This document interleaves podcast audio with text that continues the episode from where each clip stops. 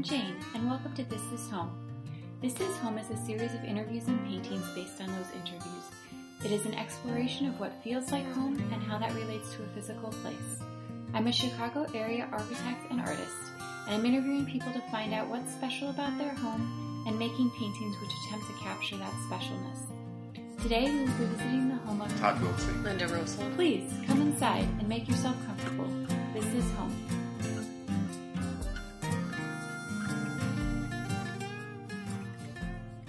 Linda Rosal has lived in Chicago for 19 years, and her husband Todd Wiltsey for 25 years. They have lived in their Logan Square home for 11 years. They wanted a single family home and found that the homes in that area of West Logan Square were affordable to purchase. Todd and Linda say that their house felt like home immediately.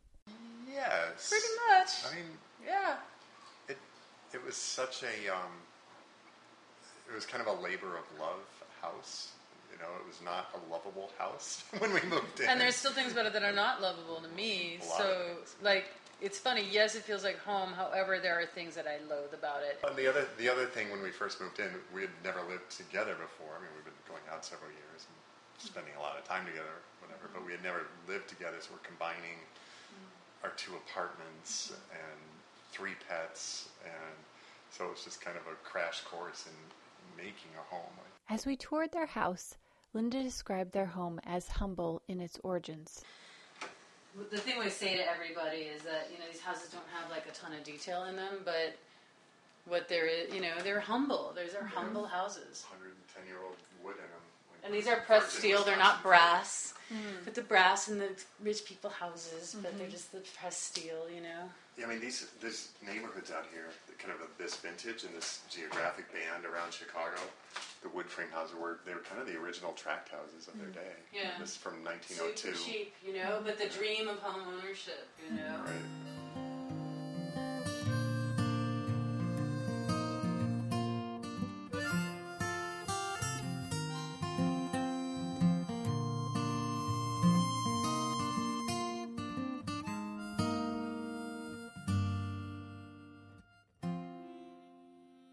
Todd and Linda made an intentional choice to improve the front of their house for the neighborhood.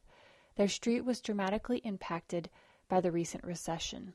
And we made a very conscious decision. We were going to just, you know, as Make much as much for the neighborhood as for us, just you know, plant our flag and do the front and clean it up and and do that. And then that and then that was roughly the time that the or shortly after that was when the Bloomingdale Trail design charrette started. We got really involved with that, and then you know just several other things, working with other neighbors and kind of in, working with them to improve the front of their houses.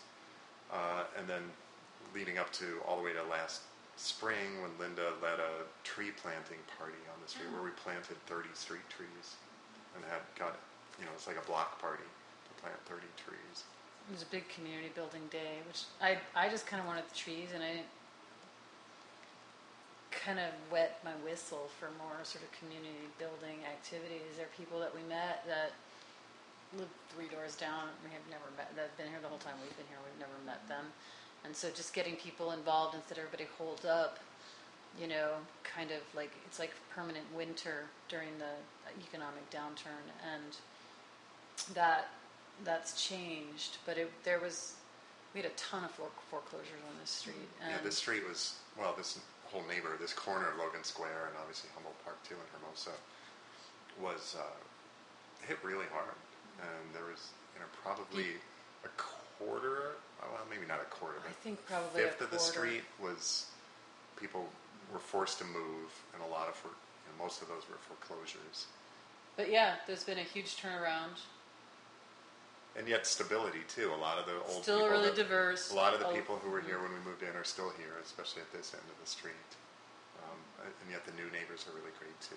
Linda says that their street is truly middle class. I think what I like is, I mean, you know, that word diversity gets thrown around a lot, but what we, but it does mean something, and what it means is that there are a lot of what we like to think is the middle class um, that is becoming a disappearing entity. It's nurses, teachers, principals, chemists, bar owners, Firefighters. firefighters, Now we have a DePaul professors, Funeral director. funeral director, architect, manager of An a big retail change, IT mid-level guy, IT guy.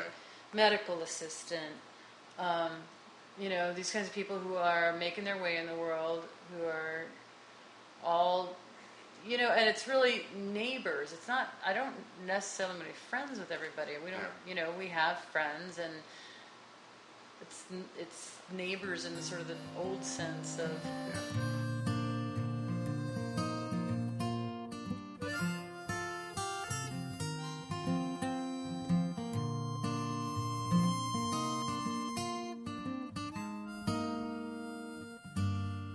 Todd and Linda feel rooted in their home, and Todd described the honey locust in the backyard as the soul of the property.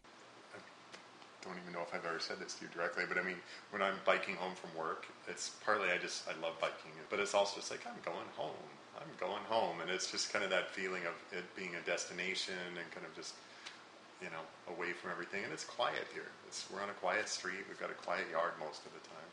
And it isn't. It's funny though too because you know there's a whole house home thing, but obviously the house in, informs a lot some of the hominess. Other than the, the home is where you are. I've never been a particularly sentimental person about, you know. But people, you do get attached, right? And um, A lot of what we get attached to here, I think, too, is um, frankly, it's like the sweat equity that's in the place. Yeah, the you know, like I, you know, when you strip paint off things and finish them yourselves, all the moldings, all the doors, all the hardware, you yeah, you makes it less much less likely that you're going to want to just Yeah. pick up and leave, even though every once in a while you're like, maybe I should Every every bit of landscaping in the yard is is by us, and mostly by Linda. And you know, it was literally a. It looked like one of the looked like where the it hippos. looked like a live. hog waller. Well, yeah, where the hippos live at the zoo, and you know, it's just mud, packed down mud. and Right. That's all there is. There are a couple things. The yuccas and the peonies are the Yeah. only things there that, bas- and the Yeah, tree. A couple tulips. The tree. We love our tree. Oh yeah. Trees are one of The our. tree. the tree's actually, one of the most important things. the tree things. is the about it. soul of the property. The tree in the The tree Yeah. in the back. Yeah. It's a you know 70, 80 year old honey locust. It's more like five 90, feet or- 100 now. Five foot diameter or something. I think when we moved it, and they told us it was 85 years old. But it's near the end of its lifespan. Hmm. It's a good So old it's- craggy tree. And not common here to have trees that large. Linda has carefully created the backyard to be a dynamic place, with things blooming at nearly every time of year.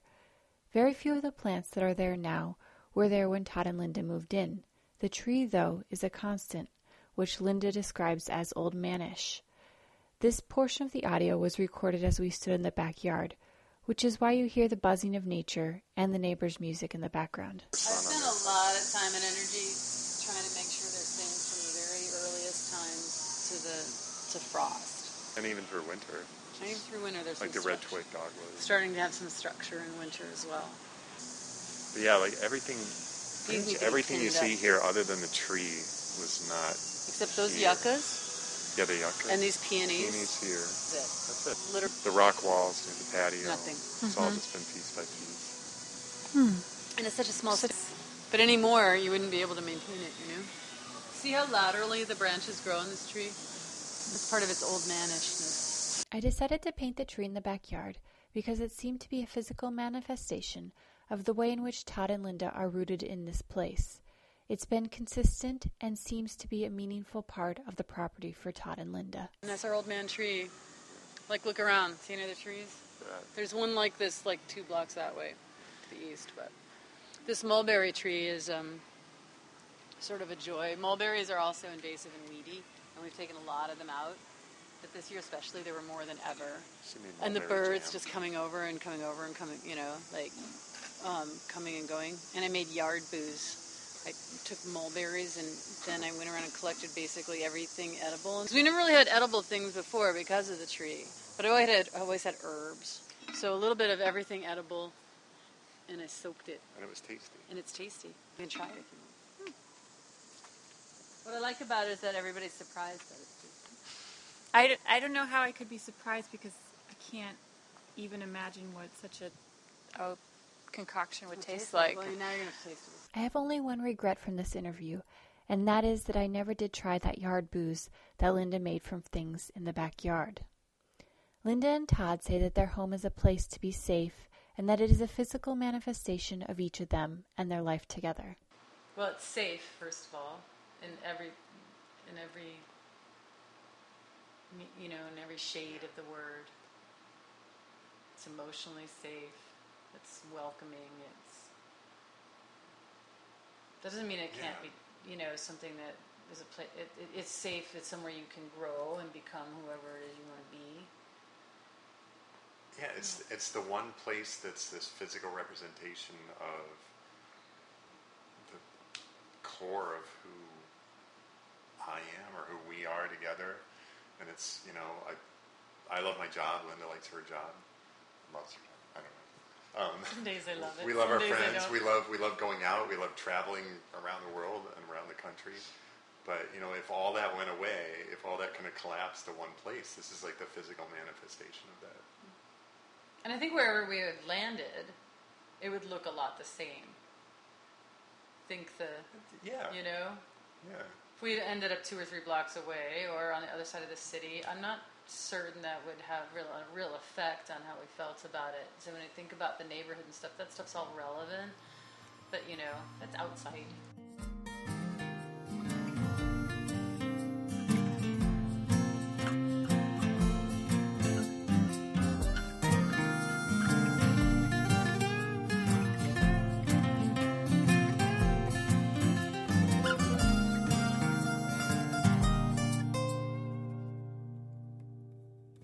Joining me for this edition of This Is Home.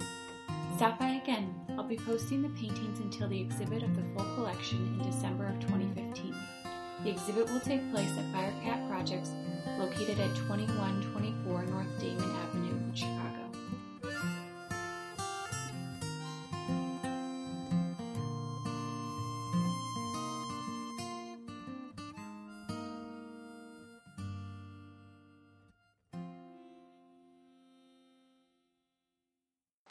Party USA going on in here. Like, Yeah.